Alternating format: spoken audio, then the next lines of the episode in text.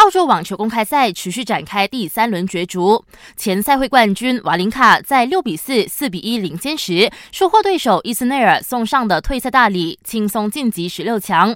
本土作战的二十三号种子科耶高斯，则在经历五盘鏖战后，惊险拿下俄罗斯好手卡卡诺夫。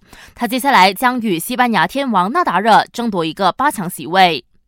阿扎热复出在即，皇马前锋阿扎热自去年十一月在一场欧冠小组赛中受伤后，就一直伤缺至今。尽管还没有完全恢复合练，但有报道说他已经开始恢复触球训练。他本身的康复进度也不错。如果一切顺利的话，预料下个月一号他就可以回归赛场，并有机会赶上与马竞的德比战。最后，泰国羽球大师赛决赛将在待会下午一点上演。我国男双自由人王耀新、张玉宇将与中国组合黄凯翔、刘成争夺最后桂冠。要为他们加油打气，那就一定要留守 Astro 频道八三四的赛事直播。